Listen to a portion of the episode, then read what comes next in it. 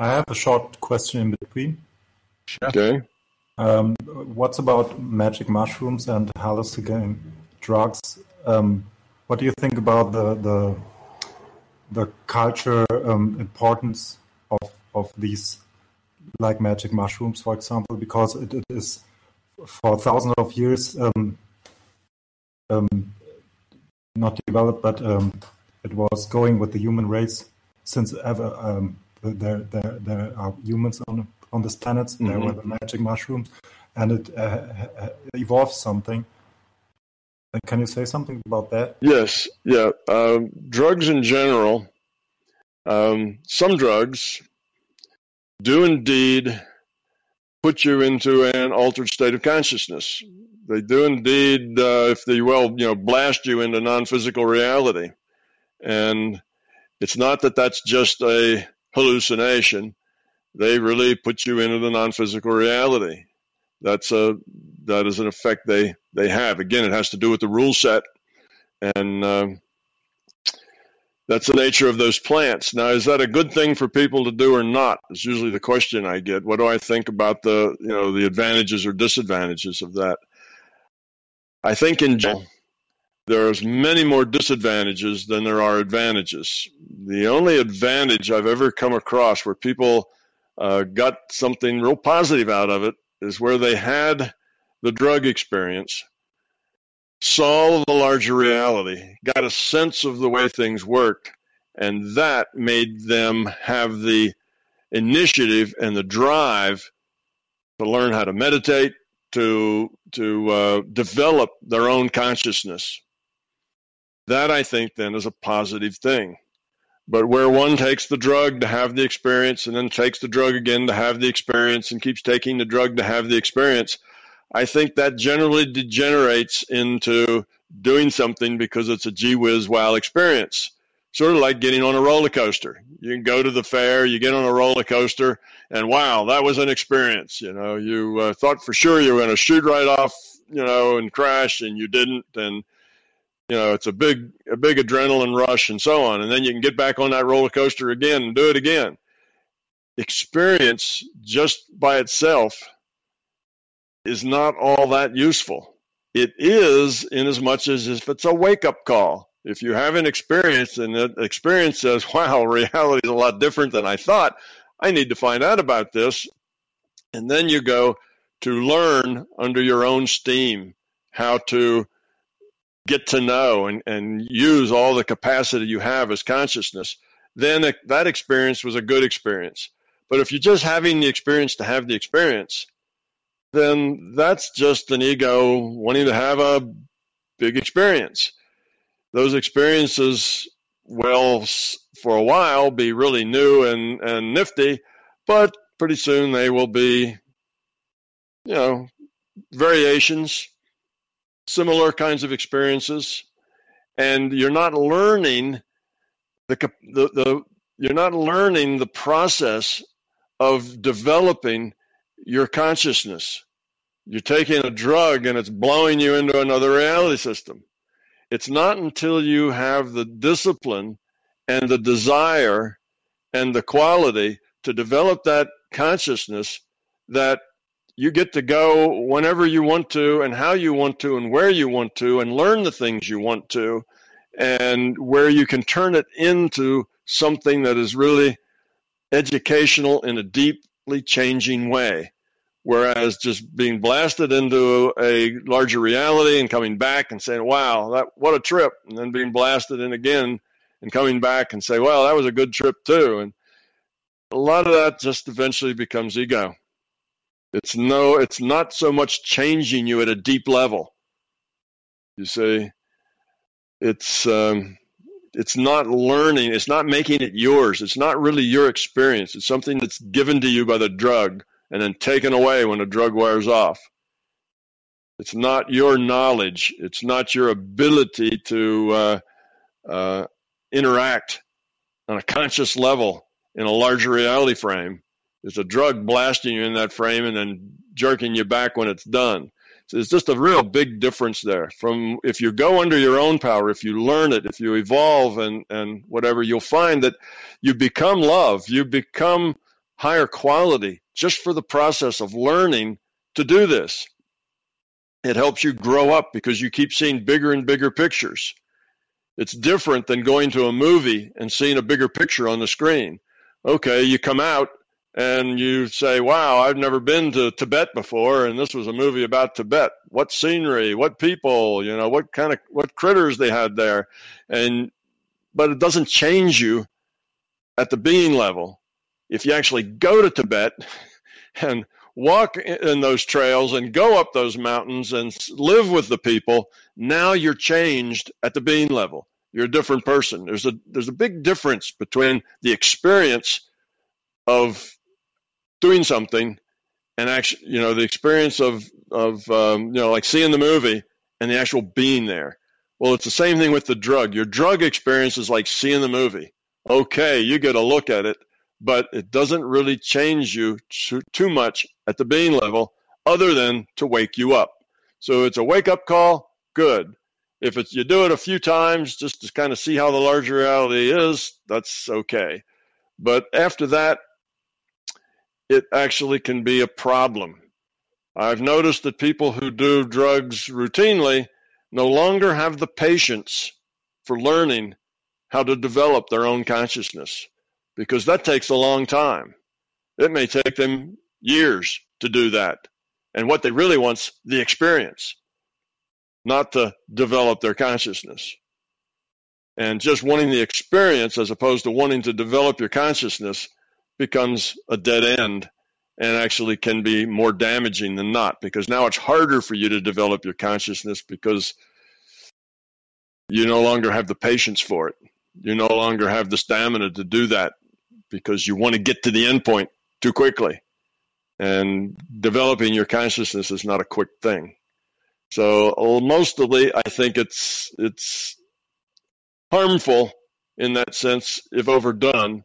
Can be good as an initiator, but then you also have to deal with the fact that in many places it's illegal, which makes it a risk that you have to be willing to take. And that is not necessarily a very good risk when what you really need to be doing is developing your consciousness, not having an experience. Let the experiences come as your consciousness grows, because eventually it'll be so much better than that drug. Then when you look back, that drug will be like a roller coaster ride. Interesting, but not at all like it is when you're in control, when you can do what you want, see and hear and connect and go and see things and explore. And it's all done by you growing up, not because you swallowed a pill and bang, you know, there you are and then and get pulled back. So one, you're really developing yourself. The other one, you're just having experiences. So that's kind of the way I look at it. I'm not going to say it's all drugs are bad. Nobody should ever take one, but beware if they're illegal, it can cause you a great deal of misery. And two, don't go too deeply with them or too often. Otherwise it'll make your own growth more difficult. Last question in between, if I can. Sure. Do you have any information about the, even if I know it's all virtual at least, so the brain is virtual, everything that the brain produces is virtual, but there's the pineal gland produces DMT, dimethyltryptamine, every night when you go to sleep. What's about that? Do you have any information? Well, it does. And DMT is one of those drugs that I was talking about that will blast you into another reality frame. You know, it's not just hallucination. It's really putting you in some other reality frame. Dreaming is a natural thing that we need to do. If that DMT is connected with dreaming, then that would make perfect sense. Dreaming is just another reality frame in which we get to make choices and grow up. So it's a very valuable frame because we're constrained here in this physical reality. You know, we're only going to have hopefully a certain set of experiences. You know, we're not going to have every day real big dramatic experiences where our choices are unbounded. In a dream, our choices are pretty much unbounded, and we can have all sorts of very dramatic experiences. which we can't, or not likely to have here in this button-down reality. So the dreaming reality gives a much more unfettered space in which to experience and make choices. And we can get choices there that we're just not going to have here. And we can get lessons there that we wouldn't be able to have here. So it's another reality frame for us to grow up in. And as I said, as we started this with Ingeborg, that we need all these reality frames. None of them are more or less real than the others. So the dream frame is a good frame for us to get into. And fortunately, our bodies are made such that we all get into that dream frame just quite naturally. We don't have to learn to do anything to get there. All we have to do is close our eyes and go to sleep and then be aware of that dreaming. We have to care about that dreaming and be interested in it. Then we start to remember them all.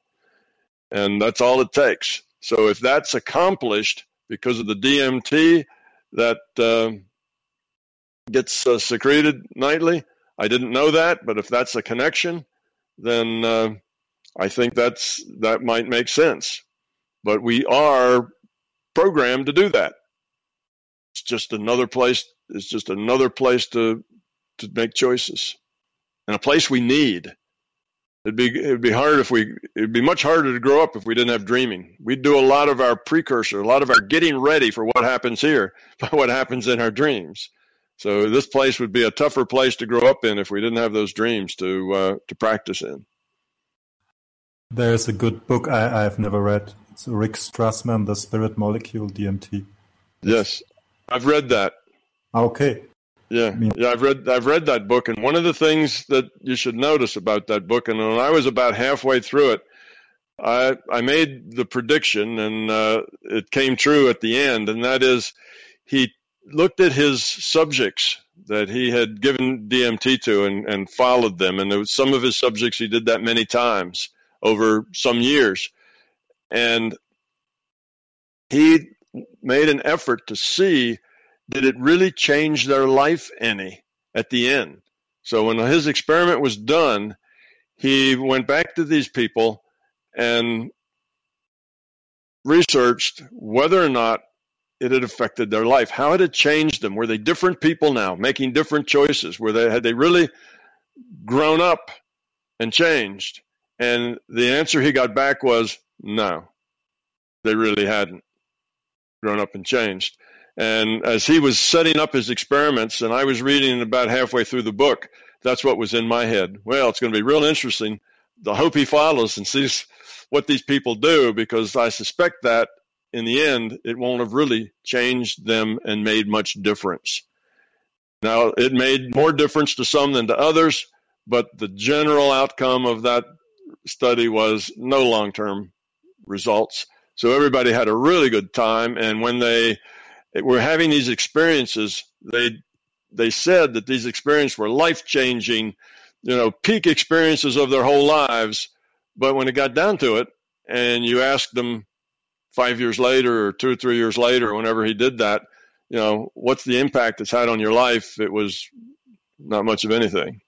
So that's the point I was making earlier. It's different than growing your being is a different thing than taking a drug to get you into another reality system. The one of them is a growing thing and makes you different. And the other one is a set of experiences that come and go, like experiences come and go. You're not working on changing yourself. You're just experiencing things. So his book kind of validated that idea that I had, that's the way it would work out. I'm not pretty sure, because this is a deep question to myself. But I used to take a lot of hallucinating drugs in my life, and I'm not sure if I would meet you, how I meet you right now, if I wouldn't do that. I don't know how my life would go in different directions. But this drug, especially LSD, it changed my life in such a hard way, because I stayed like a child. So my whole life was like staying, seeing everything like with the child eyes. And every time I missed it, I took the drug, and it came into my pure day life. Even if I haven't taken any drugs, it's already changed my person and my community. I'm not the crazy guy, but I'm the special guy, and that's what the drug made out of me. So you know what I wanted to say. I suspect it would have been very different had you not taken the drug. You would have taken a different path entirely. And I would suggest that your potential for growth is greater without the drug than it is with the drug, because it requires a lot more work on your part to become grown up, and a lot more effort, and the growing is really kind of different. Now, it changed you, yes, but I suspect the change would have been different.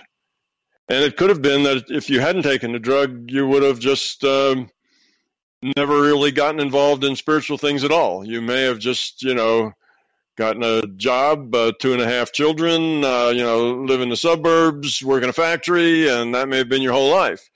Well, that's possible too. It's nobody, you can't tell what could have happened that you didn't do.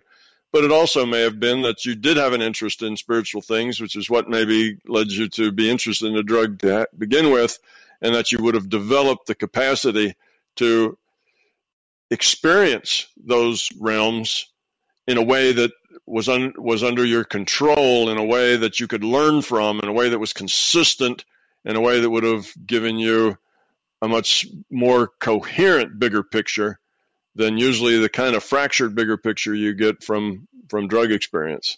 Now, I'm just making that up. I don't know. You've lived it, but there's no way to know what would have happened if you did something different. That's just the way it is. Well, there is a way. You can go back into those history databases. If you have that discipline in your mind where you can go into the databases and query them, you can go back and ask that question: what if I had taken a different route? Where would I be? What would be my experience set then? And you just look at the probabilities. It doesn't mean that actually would have happened. It just means that's what the most likely thing was, if you ask for the most likely. So there is a way to check on that, but you need to have the discipline and able to do that. It's nothing you'll get out of a drug experience. That requires your own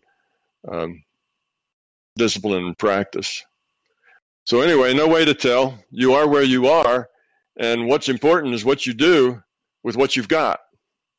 And the choices you make from this moment forward are really what's important.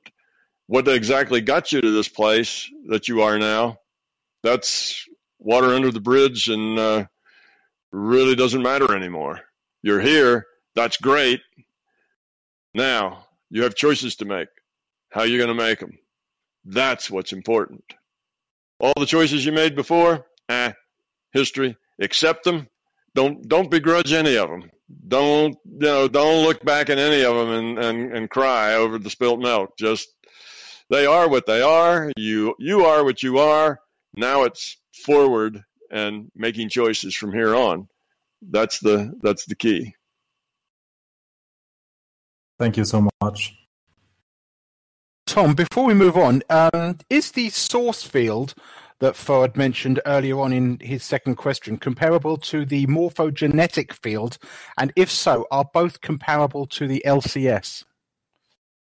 Well, yes, this field thing, my view on fields is there really is no such thing as a field, and there are effects. This is a virtual reality, and we measure effects. And then because we like to think it's physical, we think these effects are created by fields. The effect has to propagate from this point to that point, and it has to propagate physically through physical space. That's just a belief we have that makes us feel good because it shows physical process, whereas in a virtual reality, you just have information at various points in space. So at this point, you get this information, and at that point, you get different information. And you don't really need a field to cause physical process from one to the other. So all of these fields, I think, are non-existent. But that doesn't mean that the effects are non-existent.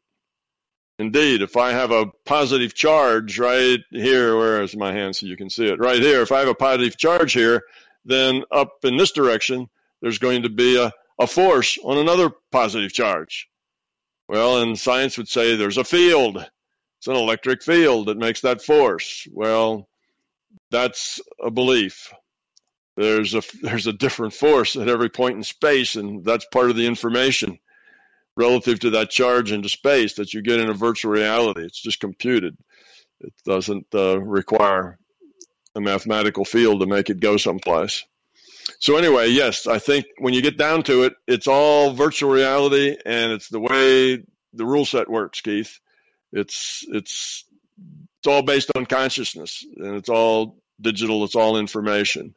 So yes, we do have interactions between people and things, and between consciousness and consciousness, like in the morphic field that Rupert Sheldrake does experiments with, where he's home and his dog is home, and he's out wandering around someplace, and the very moment he decides to turn around and go home, his dog gets excited. So the idea is that the morphic field carried that information from him to his dog.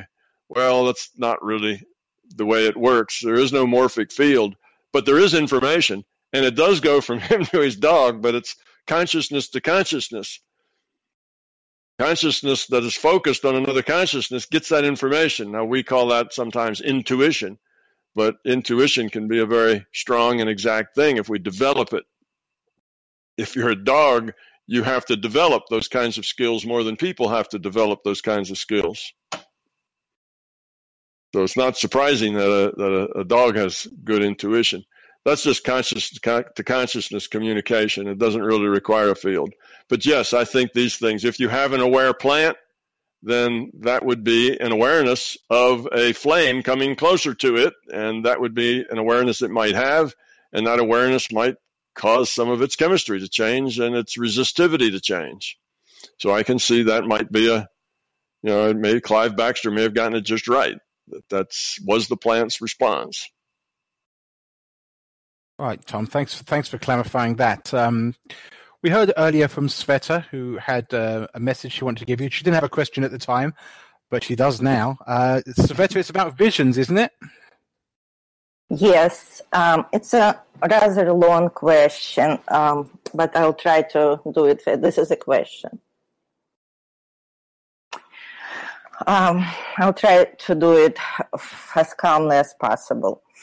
Okay, so all this started from me listening to your tape, where you start very slowly and you say meditation is the most natural thing for everybody, blah, blah, blah. Somehow it knocked me off immediately. Like, I started to meditate. But then with practice, I started to do it better and better and better. And it exceeded my all expectations, really, and it doesn't really stop at any level. It's just growing and growing and growing. So the first thing I did, I went to psychiatrist. Of course, I said something stupid. I said, I never felt better. And he said, that is what I'm worried about. And I said, I see visions. And he said, that is what I'm worried about. And he starts typing and everything, like medication and everything. And so I'm just like, okay, you're going to label me. That's fine. I feel fine. I know what's bipolar. I know things about psychology, psychiatry. And I don't feel that it's it. So I went back to my meditation, and I started. The only thing I was lacking was that final validation that would that I would stop doubting. Something.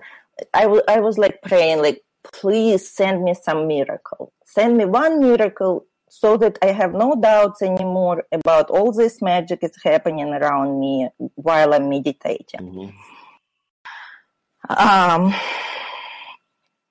So when I ask that question, I magic started to happen like crazy in the form of visions. Definitely not something I could come up with ever. Like, for example, all of a sudden, I see the eagle riding Capricorn. And I don't know anything. Like, I was searching Google for this image. There is nothing. It's not detected in human's history, this particular image. It's very forceful. It forces me not only paint it, but also share it with other people, which I always nervous about. But, you know, I have a group, Jungian, and we discuss visions and dreams and stuff. So in addition to that, synchronicity, meaningful consequences. Like, for example, I'm thinking about something and somebody's writing, I saw you in my dream today and you said this and this and this. And many things like that combined together, it's just like it's a little bit more than I can handle with my like lack of knowledge maybe. So my question is, what do you think it all means in terms of MBT? Is it channeling or, like, I understand I need to discipline myself and learn more about it and practice. But do you see anything dangerous? Like, do you see that I'm in danger, for example, of visions being flooded? No, I don't see it's dangerous. You asked the question. You wanted to see something that would make you understand that it was real. It was outside of you, something you weren't making up. And you got that. And you probably got more. Yeah, in abundance. Yeah, you got it and got it and got it. You got it so much that it was very hard for you to say that all these individual things, you know, were just parts of your imagination. Because like you say, you are an artist, I believe. Mm-hmm. And these images, you know, were not something you created because they weren't in you. That's not part of you. They were outside of you. So clearly you're getting information from some source other than yourself. And why would you do that? Well, because the consciousness system sees that here's a person who is ready to grow. Here's a person that's ready to see a larger reality. They are primed for it. They're asking for it. And so then the system decides to work with you. They say, okay, we can help her. We can help her see this. And what they did is, because you are an artist, they work with images. That's a very good thing to work with. And they send you images, and these images may have meaning. The meaning for the image may come later, after the image. You may connect it to something, or you may... Oh, yeah, definitely. Yeah, so that's just... They're just there trying to get you to feel relaxed and familiar and accept that this is the way reality is, that there is a larger consciousness system out there, and it is working with you, and you're getting these things. And if you can just relax and accept that that is the case, now I don't mean believe it, I just mean accept that that is what you're experiencing. Not a matter of believing it or not believing it. It's just a matter of saying, this is what I'm experiencing, and be open to it and be open for it to change. And don't be afraid to ask questions. Don't be afraid, because you asked a question, which was, you know, give me a sign, right? Let me know that this is not just something I'm making up, and you got a result. And that'll be true for most of your questions. If you ask a question that is on the path of you to grow, then you'll probably get some good information back, and it probably won't take very long. It may not be the information that you were expecting, and it may not be in the form that you were expecting it. No, never. But you'll get it just the same. So you just be open to that and be glad that the system has found you, recognized that you are ready, and is working with you. So just be open to learning what you can learn. And as you get these images, think, what can I learn from this? What is the lesson? What is the lesson here that I'm learning? And then you'll find that once you kind of got the lesson, it'll change, because you don't need to do that anymore. You already have that lesson. So as you internalize the lesson, understand it, and you go there, then your whole thing is going to change. You'll start getting different sorts of things. Like what, for example? What can be bigger than this? Like, will I start flying, or will I disappear from this plane? Well, I can't even imagine bigger happiness than this. Yeah, well, then you'll just have to be surprised. But things will happen. It's hard to tell. It's very personal to you. It'll be something that will mean something to you. And it may not be a big thing to anybody else, but it'll be something that will have a big meaning to you. So you're just at the beginning of launching this learning period, and be open to it. Look for your lesson. What should I learn from this? How can I grow from this? How does this make me better? How do I get a bigger picture from all of this? Yeah, I'm not there for a ride, for sure. Yes. So you're doing the right thing. Just don't let it overwhelm you. It overwhelms you at first because you didn't realize it was all there.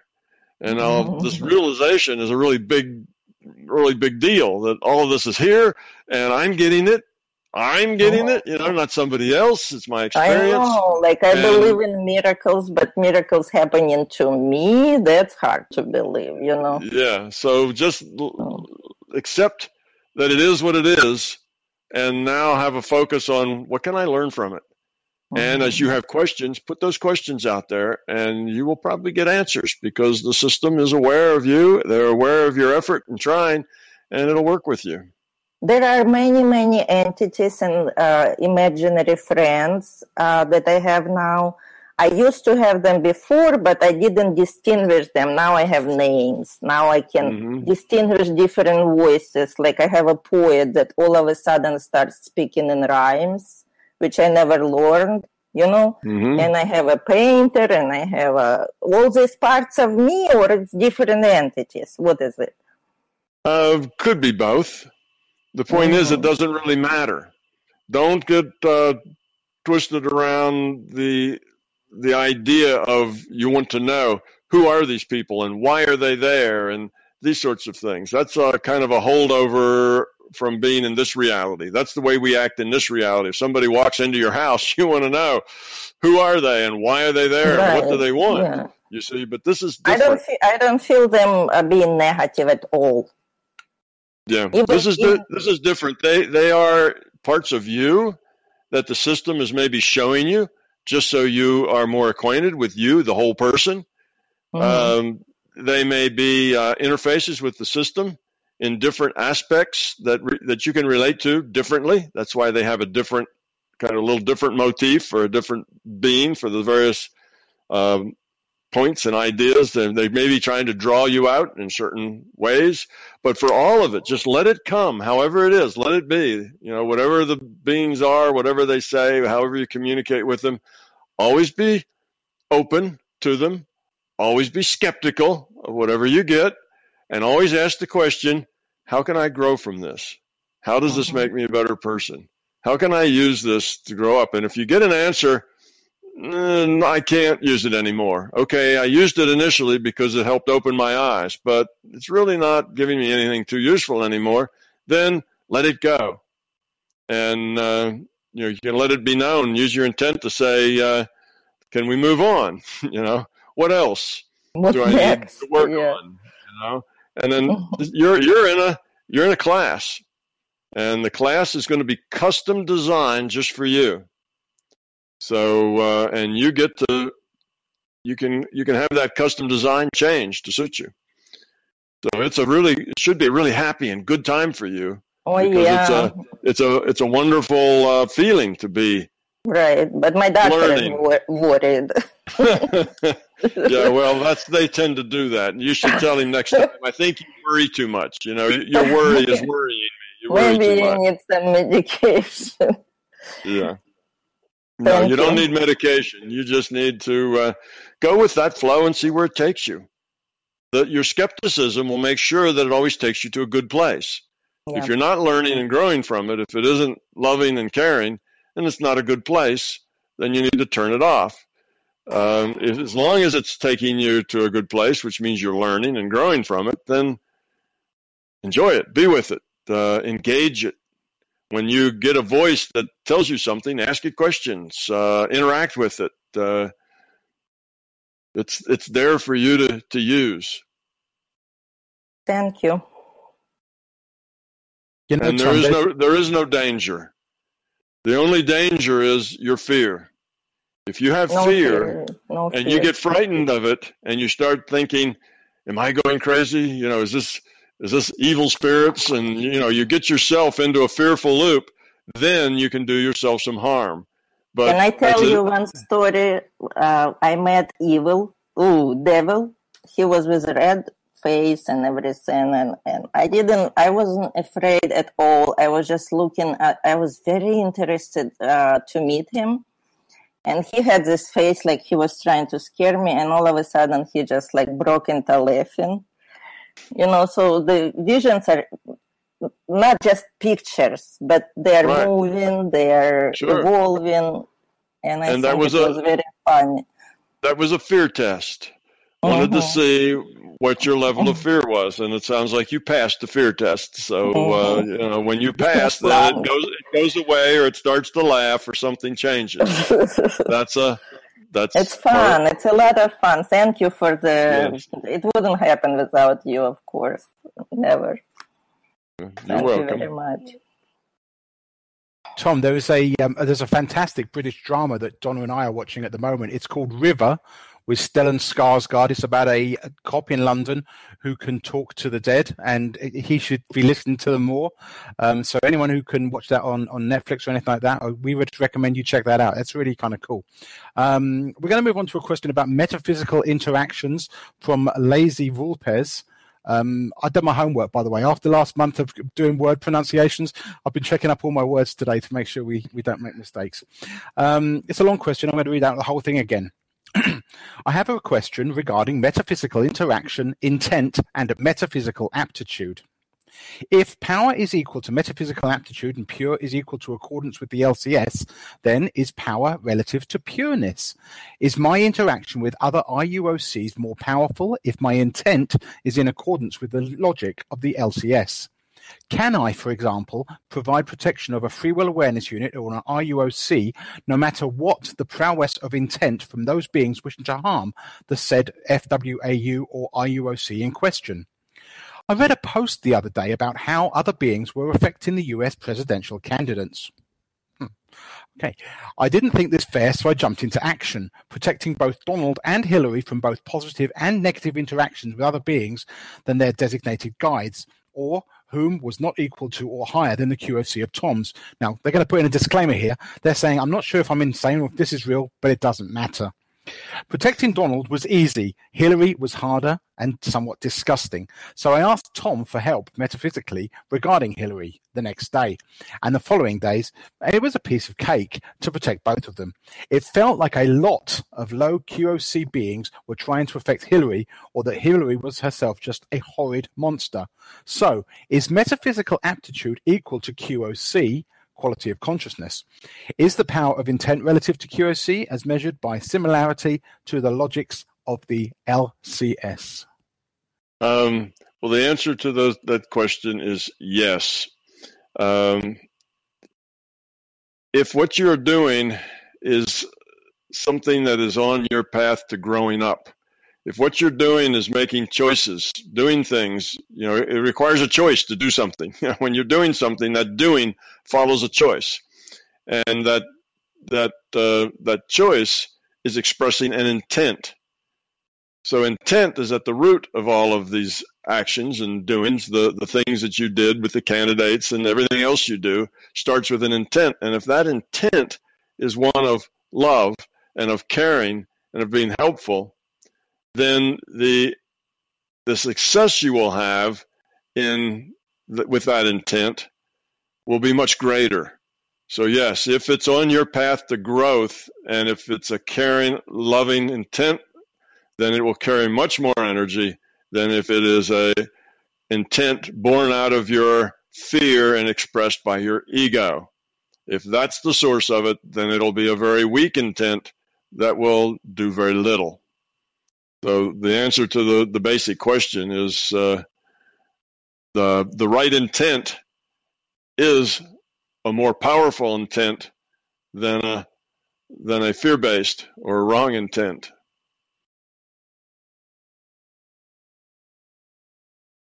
Yeah, that makes sense.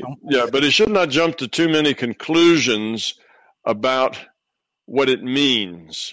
And he was right there when he said, well, I wondered, whether it's this way or that way and what it all meant, but, that's not important anyway. He made that little comment. Just stay with the idea that it's not important anyway. Do what you do, be aware and perceive, what you can, but don't tend to jump to conclusions about what it all meant or why it happened the way it happened.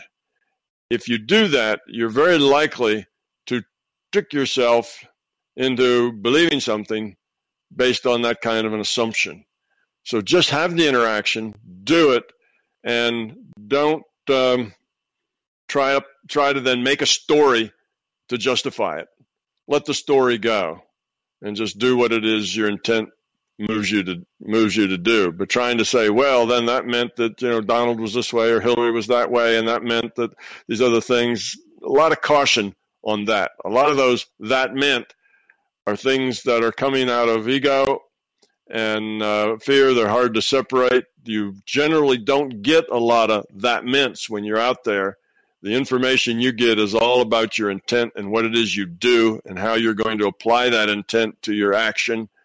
And you can get some feedback on how effective you were and that sort of thing.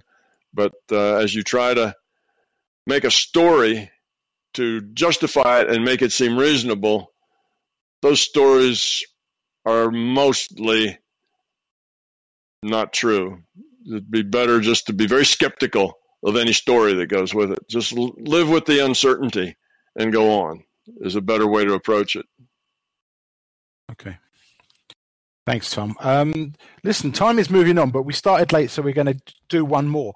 Tom, I don't know if you got a chance to see the question origins, entropy, or order from Bartosz. It's quite a long question, and there really is 4 or 5 questions in there, but it is the oldest question we have at the moment, so I really want to try and tackle it before we finish. I'm going to read it, and I'll give you the first question, then we'll stop, and maybe I'll ask the other questions as we go. Bartosz says, "Hi, Tom. Going back to the mystical beginnings of consciousness and AUM, sometimes when you answer related questions, you bring up the chaos theory, which I interpret as you saying that the original void was pure entropy, with pockets of random order, which allowed for the structure, logic, AUM information, or in short, our humble beginnings to exist. However, in contrast, when I read the forum, Ted Vollers brings up the void quite differently, as he actually states. From his description, I interpret quite different optics, an entirely undisturbed and calm, perfect stillness, which would point towards extremely low entropy, but almost no information as well.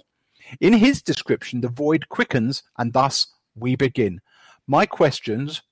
He says my question, but really it's multiple questions, is therefore, 1, did we originate out of complete chaos or out of extremely low entropy? Should we start with that one? Yes, and the difference between those two is the difference between different people's metaphors.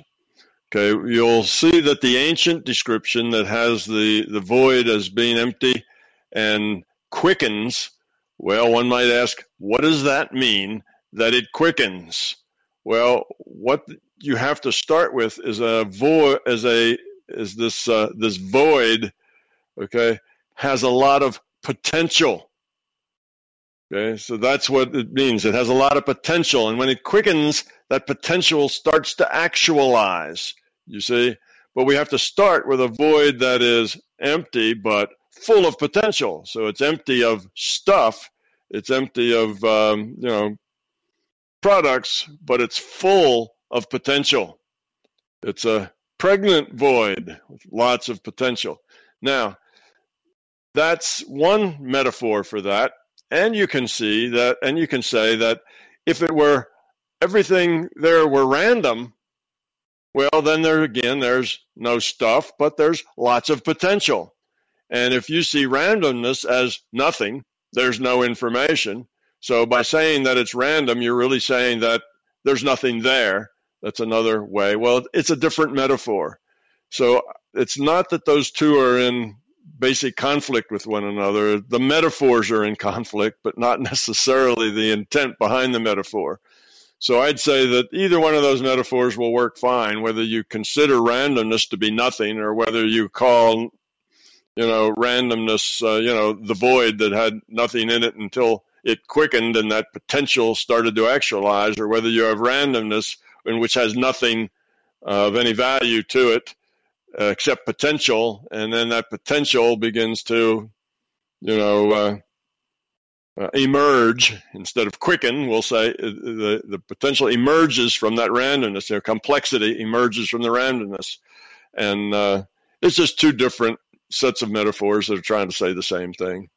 So it's not really a big metaphorical debate, other than which metaphor do you prefer. Okay. Part 2.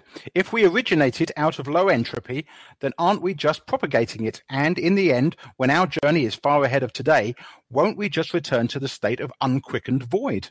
What is the point then if we seem to be the sole origin of chaos instead of the solution? No, that logic doesn't work well, because once something quickens or emerges, quicken is just another way for saying emerge. The mathematics of emergent complexity wasn't in existence when the empty void quickened. So they use different words, you see, but they mean the same thing. But once you get something that quickens or emerges, and that thing then begins to evolve by lowering its entropy, it can become whatever it becomes. Now it is something else. It's not nothing. It's not a void. It's an emergent property that eventually becomes self-aware and then grows up through a lot of evolution to become what we now refer to as the larger consciousness system. So the larger consciousness system didn't just start out as a larger consciousness system. It started out as this quickened or emerging complexity. Then it evolved, probably a very long time before it got to what we now refer to as the larger consciousness system, you see. So you have this system. So this larger consciousness system is very complex. It has a lot of piece parts, us being some of those piece parts and the virtual reality being another of those piece parts. It's an information system. So it's not true that we just return to nothing. We're part of an emergent system that is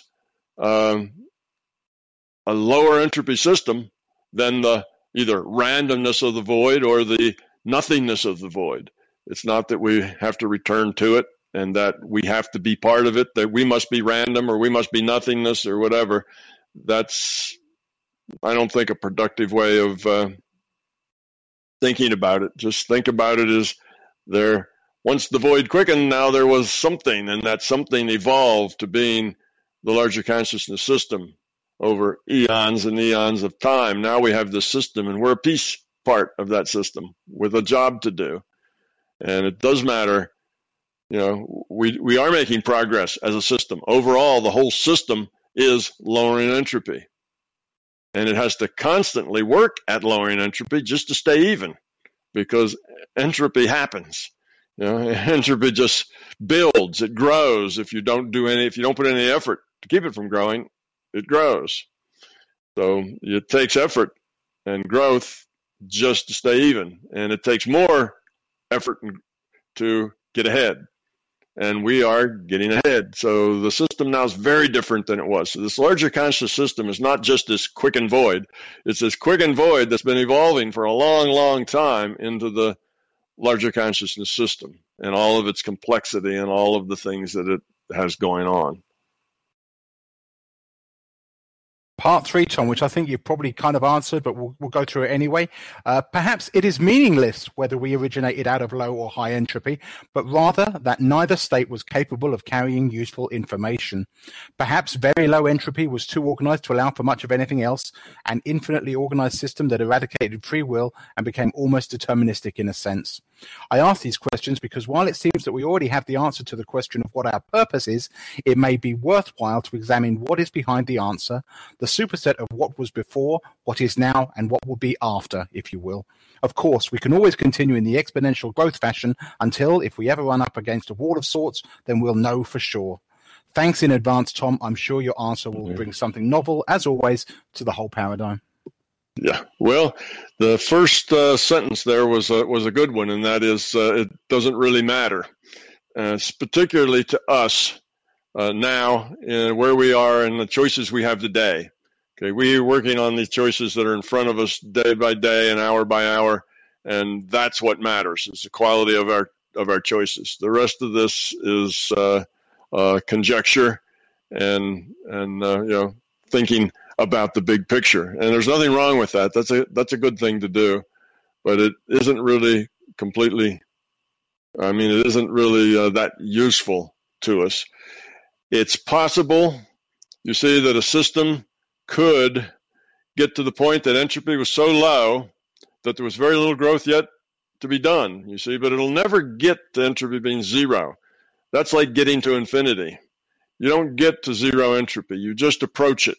Like you can approach infinity. You can get asymptotic in your curve, but you never actually get there. Well, you do the same with entropy. You can lower it and lower it, but you never actually get to zero. So you'll never get to a place where everything stops and there's no more motion. There's no more room to go forward. And in our system, there's so much disorder and so much fear in the land that worrying about when do we get to the point where it gets asymptotic and growth isn't quick anymore is probably a question that's not practical. Theoretically, I deal with it in the book by saying we really don't know what happens then, and I make some what intended to be amusing what ifs, and one of them was we're just one cell. Our whole larger conscious system is just one cell of a big Allosaurus. And then it gets to the point that it's asymptotic to zero entropy and we're not making much changes anymore. The whole thing gets uploaded to a larger level and we start over. Or we go back to a point where there's more gains to be made. Or, the whole system changes. We don't know. So at that point, it's just kind of conjecture. It's fun to do conjecture, but it isn't important to the questions that we have now. So I don't think there's a problem that we're going to get to the point that there's no more room for growth.